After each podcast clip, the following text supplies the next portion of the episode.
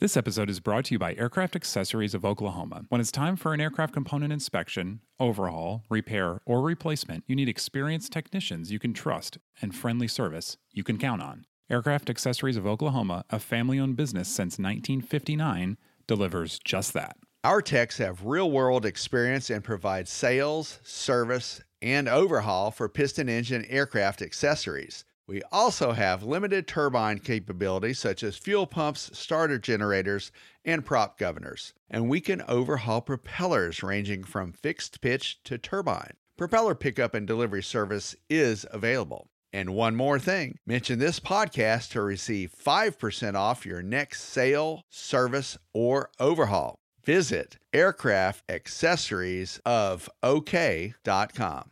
This episode is brought to you by Genesis Aerosystems, a Moog company and leading provider of autopilots for rotor and fixed wing aircraft. The Genesis S-TEC 3100 digital autopilot provides increased safety, decreased pilot workload, and is approved for over 200 makes and models. To learn more about the S-TEC 3100, visit genesis-aerosystems.com. That's genesis-aerosystems.com.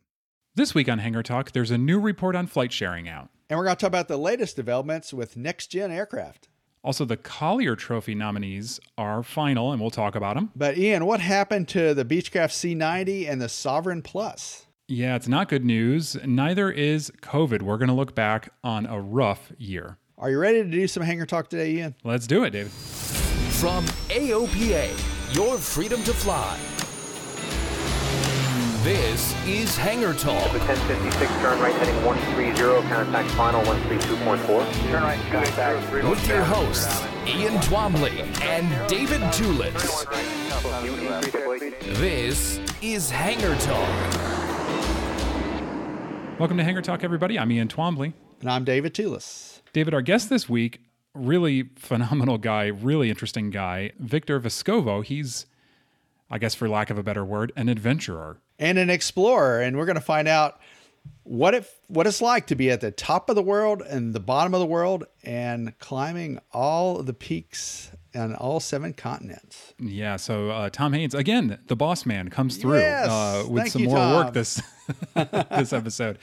So uh, stay tuned for that. But we're going to start with a new GAO report, the Government Accountability Office uh, report on flight sharing. Now we talked about this oh boy, it's probably a couple months ago now. This idea of, you know, what is sort of fair and legal in the FAA's eyes in terms of sharing expenses. It's been a, a really a point that all pilots trip themselves up on. And the GAO did a report to see how well we understand this now. Well, I think one of the key things for this, Ian, is the fact that there actually was a report, and that helps sort things out a little bit because there was a lot of confusion involved. And one of the things, as you know, as, as we do some flight sharing, is to basically lay the ground rules. You know, what are they? They are somewhat confusing to folks. And we did a little bit of a dive into this, and we found that that the traveling public expects pilots who operate these flight sharing flights to meet some of the same safety standards as air carriers. That's interesting. Then it's a tough it's a tough hurdle. Yeah, it's interesting. So you can see why for example, you know, at the time we talked about, well, it's like, you know, if you go onto Facebook and say, hey, I'm flying here, or you want to come with me, why, you know, the FAA doesn't necessarily like that, why they think that's holding out. And it's because apparently there's a perception in the public eye that you're going to be as good as, you know, somebody who flies for United or Delta or something like that. Yeah, and you know, if you or I uh, pick someone up at the airport that's a friend of ours or, or a family member, and we're going from point A to point B, we're okay sharing expenses. That's no big deal. But if we and we talked about this, like you said, if we we advertise it on uh, social media, we post it, and we get something a little bit more official about it, then things start transitioning into a very, you know, unclear zone, so to speak. Yeah. So the GAO, in, in putting this report together, they interviewed a bunch of stakeholders, including AOPA and others, including some flight sharing companies. So these these are I think mostly web-based companies that exist to want to be a conduit for flight sharing and, and bring the public together with pilots. And uh, of course, that's not allowed right now. But they they the GAO asked, okay, do you think this was clear guidance? And furthermore, you know, what do you think about flight sharing in general? And of course, all the flight sharing companies think they should be flight sharing. But I was surprised in that a lot of the sort of traditional aviation advocacy organizations they all pretty much stuck together and said, eh, you know, this is like, we think that the FAA rules are good and they're clear and you know the guidance that was put out in the AC is is good guidance. So, where does that leave us as uh, as pilots who are you know possibly looking at flight sharing operations, things like that? I don't know. Yeah, read the AC. That's where I would say read the AC. Advisory Circular 61 142. Read it. If you have questions, call AOPA. They've gotten lots of questions on it and will continue to take more, I'm sure. You know, if you've got an aviation attorney you trust, you know, ask him or her because yeah, it's you, you got to make sure you are to the letter of of the law as it goes. So, And publishing that ACS was a good step. So that helps clear it out a little bit. That's right. Hey, we want to go to the future a little and give a short roundup of some new technology that we're seeing. That there's a couple of little pieces of, inf- of news that have happened over the past couple of weeks. Everything from electric aircraft to eVTOL to kind of roadable, we'll call them flying car, flying aircraft sort of, you know, roadable aircraft sort of things. So, starting with that, David, the PAL V, this is a European design that is, we'll say, kind of on its way to certification now. This is a pretty interesting aircraft, Ian. It's a gyrocopter and a roadable uh, vehicle. It's a three wheeled vehicle, a tricycle gear three wheel vehicle. And it's interesting because there is a pathway, an EASA pathway that the company will follow to get that flying car in the air and on the ground in Europe. Now, here's the key once it's basically gotten its EASA certification, mm-hmm. generally, and the company said, and I, I asked them about it, the company said that generally the U.S. follows with the FAA Yeah. in about a, in about a year Yeah, true. after that. Yeah, now you obviously dug into this a little bit because you wrote the story. This is a really interesting vehicle. Gyrocopters, you know, they're not obviously aerodynamically efficient, I think. So the idea of making it a car and a gyrocopters actually makes a little bit of sense. But one thing that, that really struck me about this, and you too, is is that it has two engines. It's a dual engine aircraft slash car. And Ian, I, I think the best way to figure this out is that there's a there's an engine for the ground and an engine in the air. And hmm. I think that makes a little bit more sense. It's probably good for efficiency. We you, both you and I noted that on the on the ground it looked like in the photos that the that the pusher propeller was removed from the vehicle when Yeah. it was roadable. And that's mm-hmm. kind of that's a good idea because it, you know, thinking about safety on the ground and a rotating propeller behind the aircraft, even though it has that dual rudder, you know, area behind it, dual booms back there. But even still, I mean, that's a safety consideration. Yeah, that's right. Yeah, the, and so they that whole apparatus, the mast, the main rotor, the prop, the those vertical stabs, all that stuff folds up on top of the car, and you know you drive around with this little sort of roof rack of aerodynamic bits. Yeah. And it takes what, five or 10 minutes to convert it from an, an aviation vehicle to a road vehicle. Yeah, it certainly looks cool. I'll say. It is. It is. So there are two 100 horsepower engines for the PAL V. And let's go ahead and get the price out of the way, Ian. It's $399,000 for the Sport Edition or $599,000 for the Pioneer Edition, which adds some hand-laid carbon parts and other niceties. Both of them have, have really cool bucket seats. It's a beautiful panel, you know, digital panel. So, yeah, yeah. it's a nice design. So that's the pre-certification price. So I'm gonna. Oh, yeah, right. I'll put five bucks on seven hundred fifty thousand and a million for the final price. Perhaps, but We'll now see, that right? it's been you're, we will, and it's been in it's been in testing for like ten years. Yeah. A, a couple of the quick numbers before we move on to other vehicles. I think some of these are are impressive. You're looking at about a hundred mile an hour cruise speed through the air. And on the ground, you can get up to 100 miles an hour on the ground. Now you can you can travel at 100 miles an hour in Europe, but not generally in the U.S. unless you're going to get a ticket Yeah. you know, on the ground.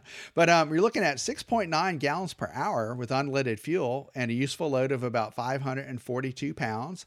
And that gives us a range of about 310 miles with 30 minutes of reserve, which is good Yeah. for, you know, local trips and all. So there, there's there's some versatility there. And then on the ground, 31 miles a gallon if you're driving on the ground and about 800 miles per tank full. Yeah, that's cool. Hey, moving on to Bye Aerospace. We'd love to talk about them. Really rooting for these guys. They're developing the eFlyer 2 and eFlyer 4, the 2 being the two seater, the 4 being the four seater. 2 is geared really toward flight schools and, and being the first out the door. And they just completed a really interesting test. So the E-Flyer 2, which we have been talking about for a while, now let's go ahead and get that price out of the way at $489,000. That's up quite a bit from when it was originally introduced. Yeah. Wow. See, so I was going to put my five bucks on it staying below 500, but now I'm going to change that. I think, knowing this, I am going to put the five bucks, let's call it mm, like 599 special show pricing, 590, 599,000. That's, I think that's where it's going to end up. And that, and that's with, um, that's basically a, an equivalent of 150 horsepower engine. It's a 119 kilowatt engine, and the E-Flyer 2 Ian is a is seen as a trainer.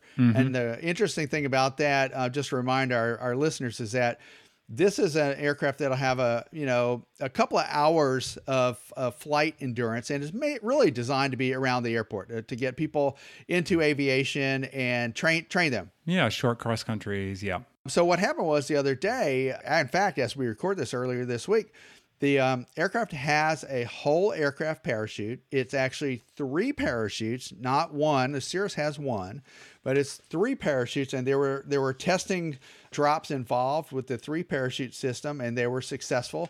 And the, there was a barrel underneath the three parachutes that basically simulated the weight of an E Flyer two.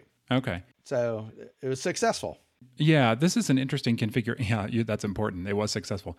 I think this is an interesting parachute, you know, sort of configuration. I mean, you know, we we I, the, what it immediately made me think of was an Apollo capsule. You know, it looks Right. with the big three clustered parachutes at the top.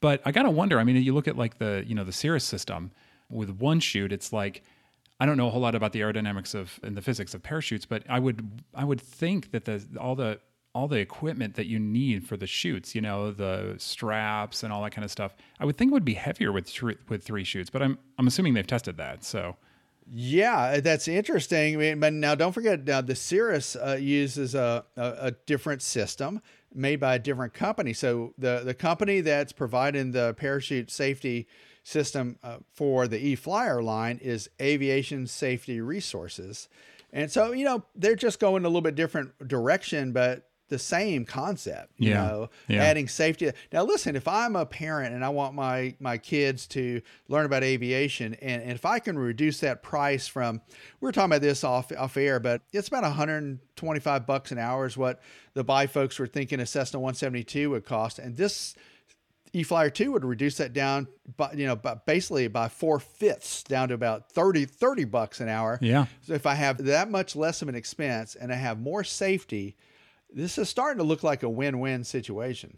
Yeah, I agree. I'm I'm excited. Can't wait to can't wait to see those roll out. So, hey, and just before we leave uh, this quick roundup, we wanted to talk about Joby Aviation for a sec. They're the eVTOL company that you've probably heard about in the mainstream press because they have gotten so much of that. They're going to go public, and so to see kind of where this industry has gotten itself, Joby. There have been estimates that it's worth more than six billion dollars. This company, without really, I mean, uh, you know, they've flown the prototype, but it's like without a marketable product yet. That's that's incredible. They're the heavy heavy hitter, I would say, of this bunch. And you know, with that kind of financing behind it, and I certainly think that the eVTOL that they're producing is is set to. I hate to make a pun, but it's definitely set to take off. you Yeah. know? Yeah, it really they have the financial backing for that. You know, there's just so many of these eVTOL designs out there right now. Surely the best one is gonna, you know, pop up and be the cream of the crop. But there's a lot of investment into this, and it seems like that mm-hmm. they're well on on track and on target. Yeah, that's right. Hey, Collier Trophy. Now, they also deal with a lot of future tech, things that are happening right now that they think are sort of landmark, influencing the future. And every year, the National Aeronautic Association gives out a trophy to the biggest achievement in aviation and space. It's, uh, past winners have been everything from, you know, Apollo programs to the Cirrus Jet and, and many others. And so they've just put out the nominations for the finalists for 2020. And there are a few familiar names on there. So, David, let's go through it. We'll start with the Bell V280 Valor. This is a tilt rotor, a new tilt rotor from Bell. 12,000 pound useful load, deliver 12 troops, 5 to 800 nautical miles, which is really far for a rotorcraft, at 280 knots, really fast. So, that's a very cool program. Cool looking airplane, helicopter, rotorcraft. It is, I rotor. agree. Whatever you want to call it, aircraft, yeah. Next gen aviation uh, aircraft device. I'm with you. Yeah. Also on the on the Collier Trophy list nominations would be the Boeing Confident Travel Initiative, And this is not something I had a lot of experience with, but it looks like we're looking at how they have worked through the initiative to enhance health safeguards and develop new solutions. Yeah. So we're all more health and safety conscious these days. And uh, that looks like a, a good initiative. And then my pick, the Garmin Autoland. I'm not in the committee, so I say my pick. You know, this is if I were. This is like a, you know, fantasy Collier Trophy. The Garmin Autoland system from Garmin, which is now in the uh, Piper M600 and a few others. So very cool system. We talked ex- extensively about that. So I got my fingers crossed for them. And we're hoping that that uh, trickles down to our, you know, Piper Cherokee Cessna 172 crowd. That's right. Yeah, a couple of years. Yeah. So uh, next on the list would be the Reliable Robotics Remotely Operated Aircraft System, and this is based.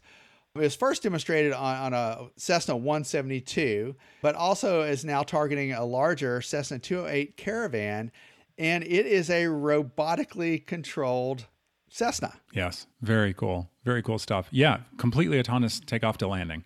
Amazing technology. Next on the list, man, I, I got some good ones here. SpaceX. You got all the good ones. I did, yeah. Falcon 9 and Dragon 2, they just lumped them together. You know, the Falcon 9 being the world's first orbital class reusable rocket, and uh, Dragon 2 being the, you know, essentially the, the cargo ship that goes to the space station. So, very cool stuff there. If I had, if I was a betting person, I would bet that SpaceX has got this one, but I don't know. We'll see. Well, speaking of outer space, the U.S. Department of Air Force's uh, Green Propellant Infusion Mission Team, which is a mouthful, but nonetheless, Ian, working with uh, NASA, they validated a new type of propellant for spacecraft of all sizes. And we were just talking about SpaceX. So uh, that's kind of interesting. The uh, validation occurred in just over a year of testing following launch on a SpaceX Falcon Heavy rocket. So that's something to keep an eye on as you're exploring outer space. Keep an eye on being green. Yeah, very cool. Finally, the last nomination is the Yates Electrospace Silent Arrow. The Silent Arrow is a one ton disposable cargo drone. So obviously, this is like military hardware that we don't cover as much. So I wonder what a disposable cargo drone is. A 2,000 pound disposable Yeah. drone. Yes. Okay. Yeah, I know.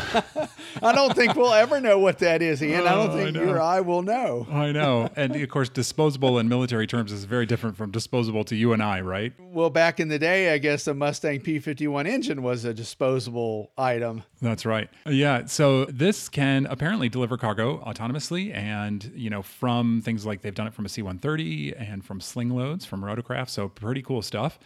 So we will see. They're going to select in June and announce soon after, and then they said when conditions allow, they will have a formal presentation. So congrats to all the nominees, especially Garmin, and keep an eye out for the winner. We'll talk about that later in the summer. Absolutely.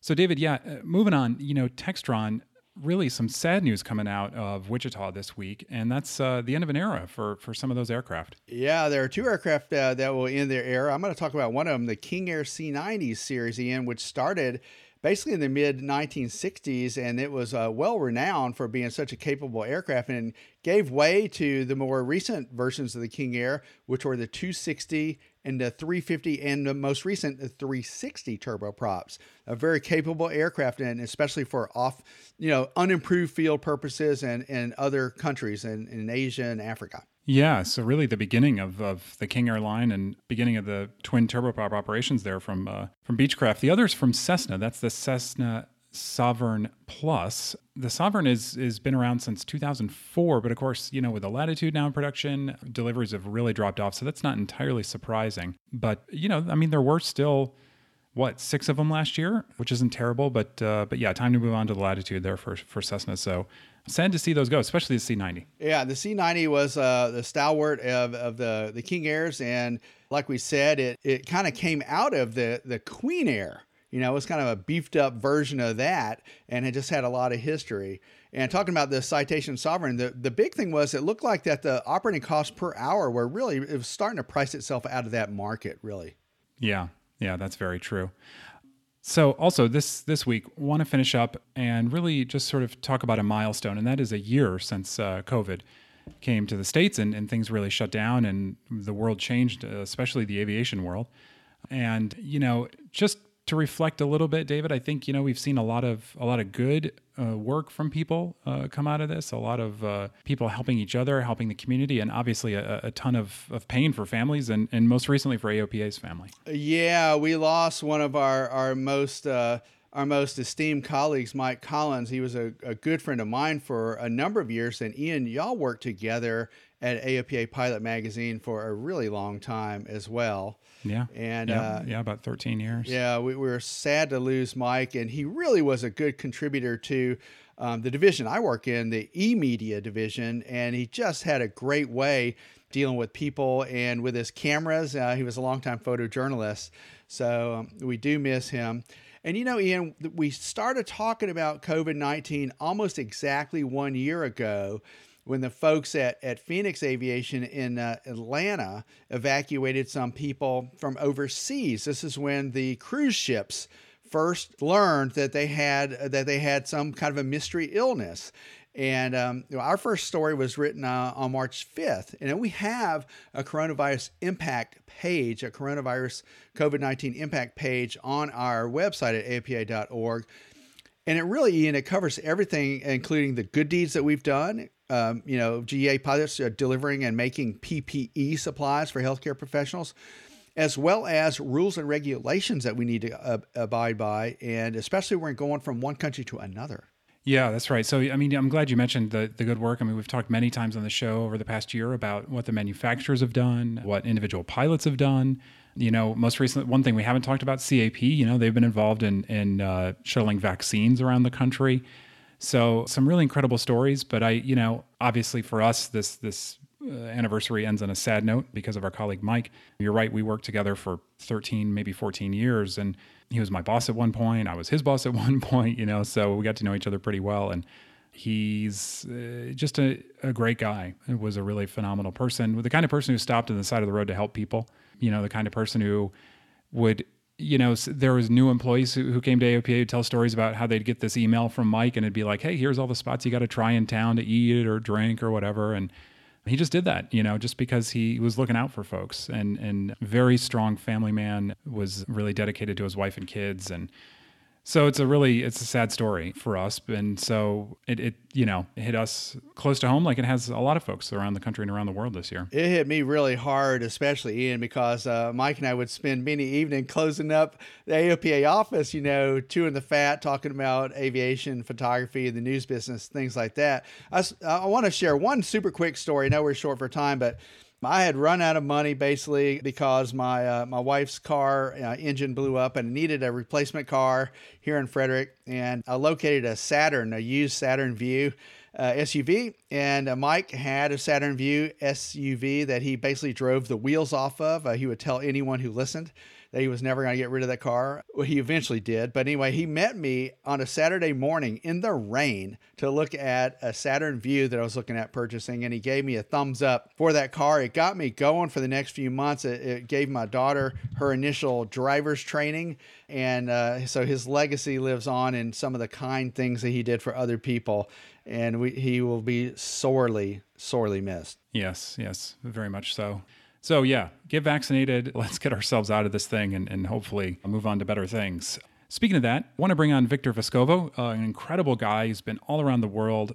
Like you said, to the top, to the bottom. He's seen it all and just had quite a life.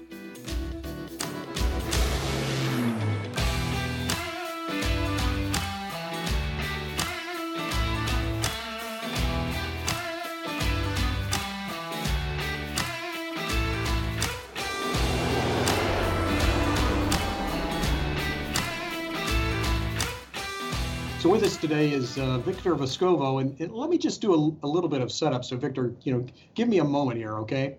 Uh, so 20 years in the U.S. Navy Reserves as an intelligence officer, a bachelor's degree from Stanford, a master's from MIT and Harvard. What a slacker! Um, co-founder of private equity, uh, private equity company called um, Insight Equity Holdings, and speaks six languages. Okay, so just a little bit of setup of who Victor is, but he's also an explorer who has completed the Explorer's Grand Slam, climbing the highest peaks on all continents. and skied the last degree of latitude on both poles, the North and the South poles. And then just uh, more recently has developed uh, this program called the Five Deeps. And to do that, you've designed a deep diving submersible, probably the most advanced one ever built, able to withstand eight tons per square inch. And I saw uh, an author that you've worked with reference that as like putting 292 fully fueled Boeing 747s on top of the submersible. And then you took it to the bottom of all five of the world's oceans, including the deepest place on Earth, uh, Challenger Deep, and the Pacific Ocean's Mariana Trench at 35,853 feet. So, having climbed to the top of Mount Everest at 29,029 feet and been to the bottom of the ocean, at the deepest point, you've literally been top to bottom uh, on the planet and to both poles. So, let me let me just say the one thing that seems like maybe there's a thread there between all of those different adventures is aviation in that I'm guessing that having access to an airplane like your Phenom 100, for example, uh, and maybe even some of the skills that you learned as a pilot have played a role in helping you achieve some of these uh, adventures. Is that fair? Oh, absolutely. And by the way, thank you very much uh, for the time and uh, being able to speak to the AOPA community, which I hold in extremely high regard as a member for um, decades. So, uh, but they, yeah, of course, it's a, it's a great and wonderful organization, and uh, I love all the periodicals that you produce. It's, it's just a wonderful community. Uh, but to answer your question, absolutely. The skills that I learned as a pilot when I was 19 years old, uh, flying at a flying club at Palo Alto, California, near Stanford, flying in a, Cessna 150. That's where I got my license, my right. private, and then uh, moved on from there to where I'm now doing, you know, turbine uh, helicopters and jets and, and now submersibles. But the discipline that one learns in becoming a pilot and the procedure driven nature that you have to have to be a good pilot was absolutely essential in helping me succeed not just in flying but and in, in submarines but also in mountain climbing expeditions or polar expeditions. I've referred many people to the kind of the saying that all these things are very different but they sure as heck rhyme a lot. And by that i mean the same process of doing your diligence about preparing yourself looking at the weather looking at the equipment that you'll have, being careful, being deliberate, making decisions with incomplete information under high stress. Those are all very common things. And I think it allowed me to be successful. I view my training as a pilot as absolutely essential to being able to achieve the things that I did. Mm-hmm. So you learned to fly at, at 19 in a flying club. Um, but I presume you probably were in school in that time and, and plus a very busy life since. How have you managed to uh, advance through your flying and uh, to stay current. I mean, flying, getting phenom and type ratings and annual recurrency and all that sort of thing. How do you do that? Well, for a while there, I think like many pilots, I ran out of money as a youngster. And so in my early 20s, I was going towards my instrument rating and uh, was more expensive than I thought, and I ran out of money. Uh, so I kind of lapsed for about 10 years until I started making a bit more, and I really missed flying. And then uh, um, I got my instrument rating, and then I was interested in helicopters. But uh, it basically comes down to you do the things that you prioritize in your life. That's really at least how I've lived. And if you really want to fly, if you really want to get that rating, like these other things I've done, climbing a mountain or anything else, you just have to make the mental commitment and then to follow it through against the obstacles that inevitably come into our paths when life in general takes hold, whether it's business or personal or anything else. So people out there that have the ratings that uh, keep up with their flying, they've just made a personal commitment. And that's what you have to do. And that's what I've done, especially over the last five or 10 years. And it has been very important to be able to do all these expeditions to actually be able to, at a moment's notice, get in a plane and go where I need to go. Mm-hmm. Mm-hmm. So you've checked a lot of boxes in life. Um, are there still things in aviation that interest you that are still left to be explored? Well, despite the rocket that blew up in uh, South Texas yesterday, I am very interested in going into space. I would love to do that. That's uh, the one thing I, I, haven't done. I'd love to see the Earth from orbit. So I think there are a couple of commercial enterprises that are getting us very close to that, where we can buy a ticket, and so hopefully that'll come to pass. Yeah. Yeah. Um, and do you have uh, particular druthers on one of those? And how likely do you think that's going to uh, occur, or how quickly might that occur? I think it's going to be pretty likely because I think they're going through all the steps with the FAA and through the testing.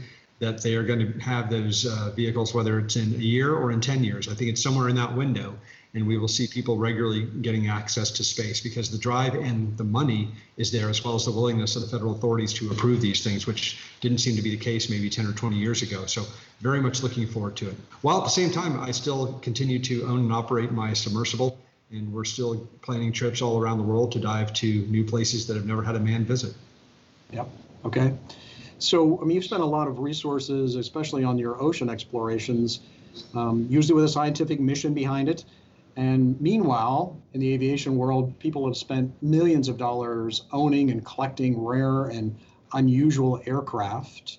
Does that interest you? Are there is there any part of aviation like that that, that you would find attractive?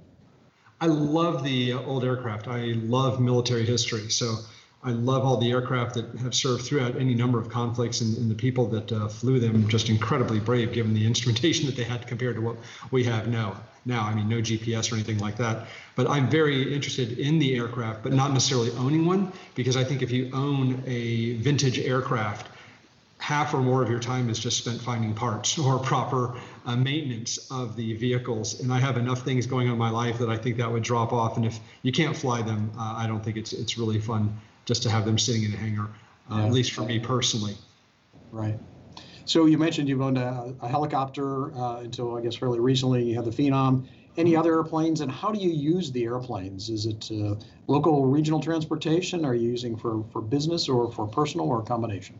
A little bit of everything. Uh, within about 300 or 350 miles, the helicopter living here in metropolitan Dallas was always really convenient because I have my own hangar only 10 minutes from where I live. So I could just get in there and go to a friend's ranch or go to a business. Like going down to Austin, sometimes taking the helicopter was faster than actually getting in an aircraft. But if it's longer, of course, having a turbine aircraft uh, with that speed is, is just great and it can hold, you know, six or seven people in comfort.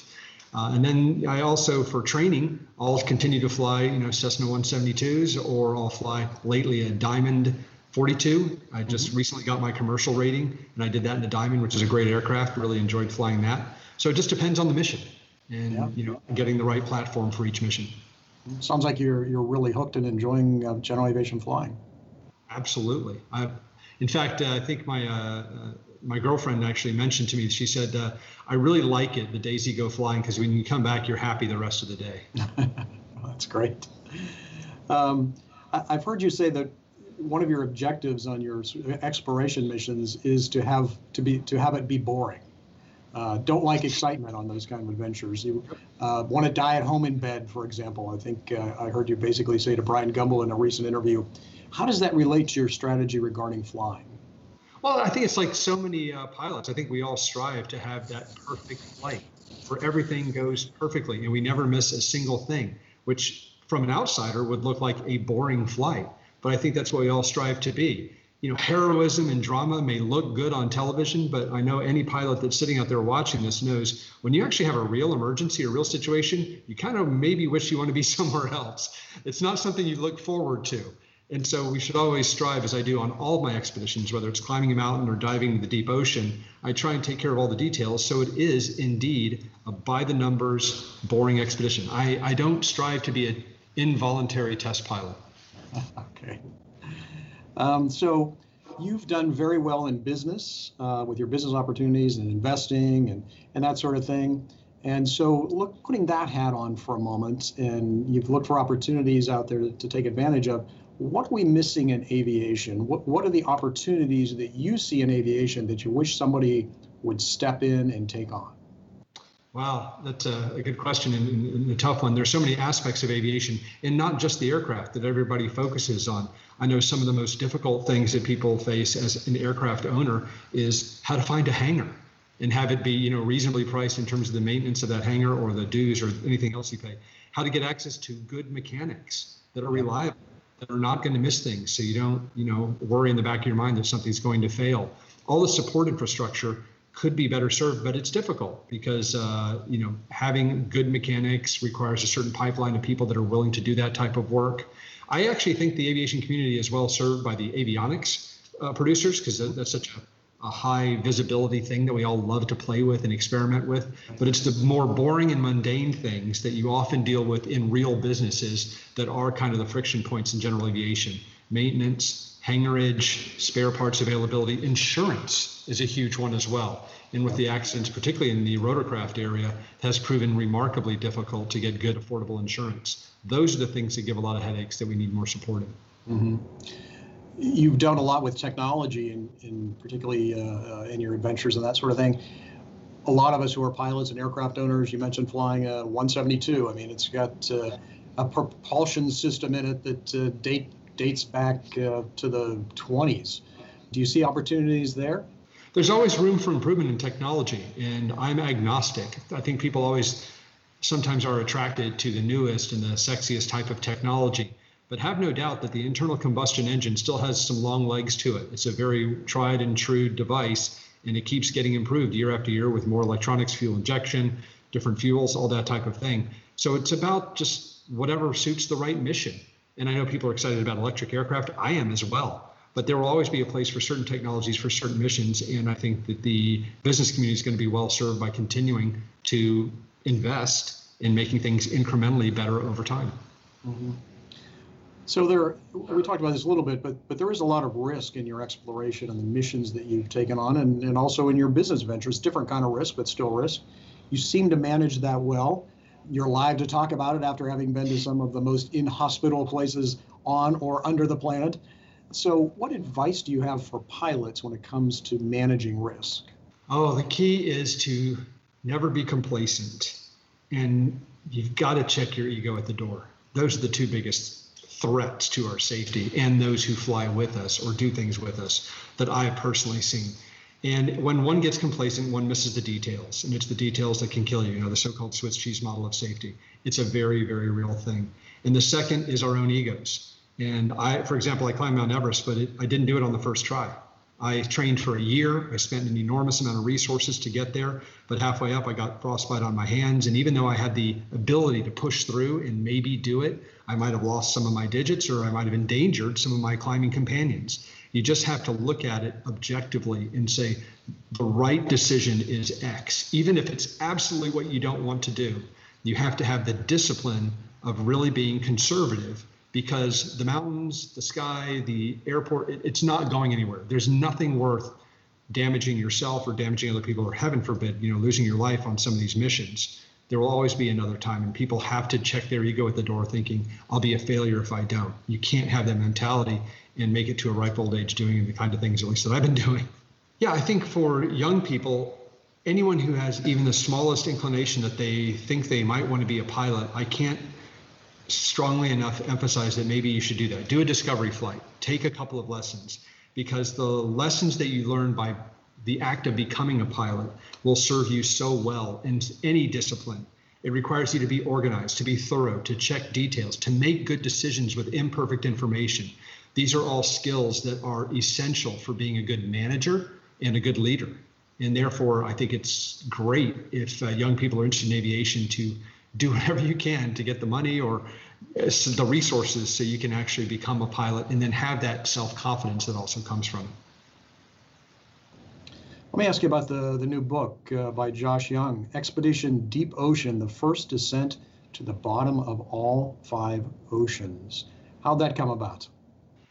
Well, when we started thinking about this expedition, my expedition leader who handled all the logistics and the permitting, he said, you know, you really should have someone jot down the details of what's happening as this occurs. We had no idea if it was actually going to succeed or not. It always looks easy in retrospect.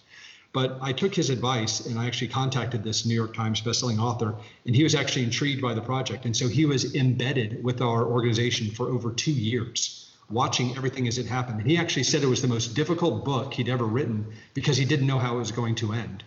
And so, fortunately, it did work out despite a lot of uh, misses and some other issues that came up. But the book shows the good, the bad, and the ugly of everything that happened on all dimensions. And the thing, the one thing I insisted that he do is that you make it accurate. And sometimes I don't come across the best way. Sometimes other people don't. Sometimes we have great victories, but it's an accurate retelling of what happened. Good. Well, I'll look forward to reading that. Thank you, Victor, for, for taking the time to talk with us today and sharing what your experiences are and your aviation point of view. Very helpful. Thank you very much.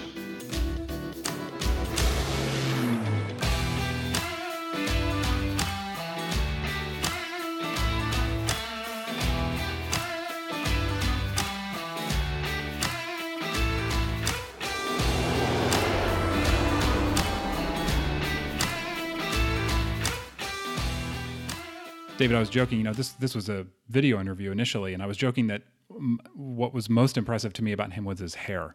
I, I envied his hair. He's got a, re- you know, he's if you're going to be an adventurer, I feel like you got to have a ponytail, and he's got it. Yeah, he's got the look, and, and you know he he's he came across as such a nice guy during the interview when he, when he was talking to Tom.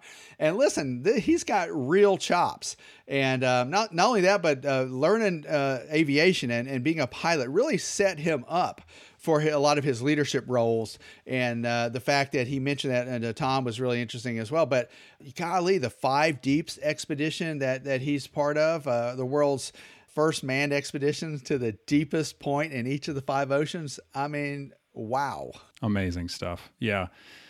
Incredible. Well, hey, that's all the time we have for this week. I'm Ian Twombly. Our editor is Austin Hanson. And I'm David Tulis. Don't forget, you can find us at aopa.org slash hangar talk. And you can also get us wherever you get your podcast, whether it's Apple or via Google. And you can even maybe ask Alexa to play uh, Hangar Talk for you at some time. All right. We'll see you next time, David. See you, Ian. Hangar Talk from AOPA. Your freedom to fly.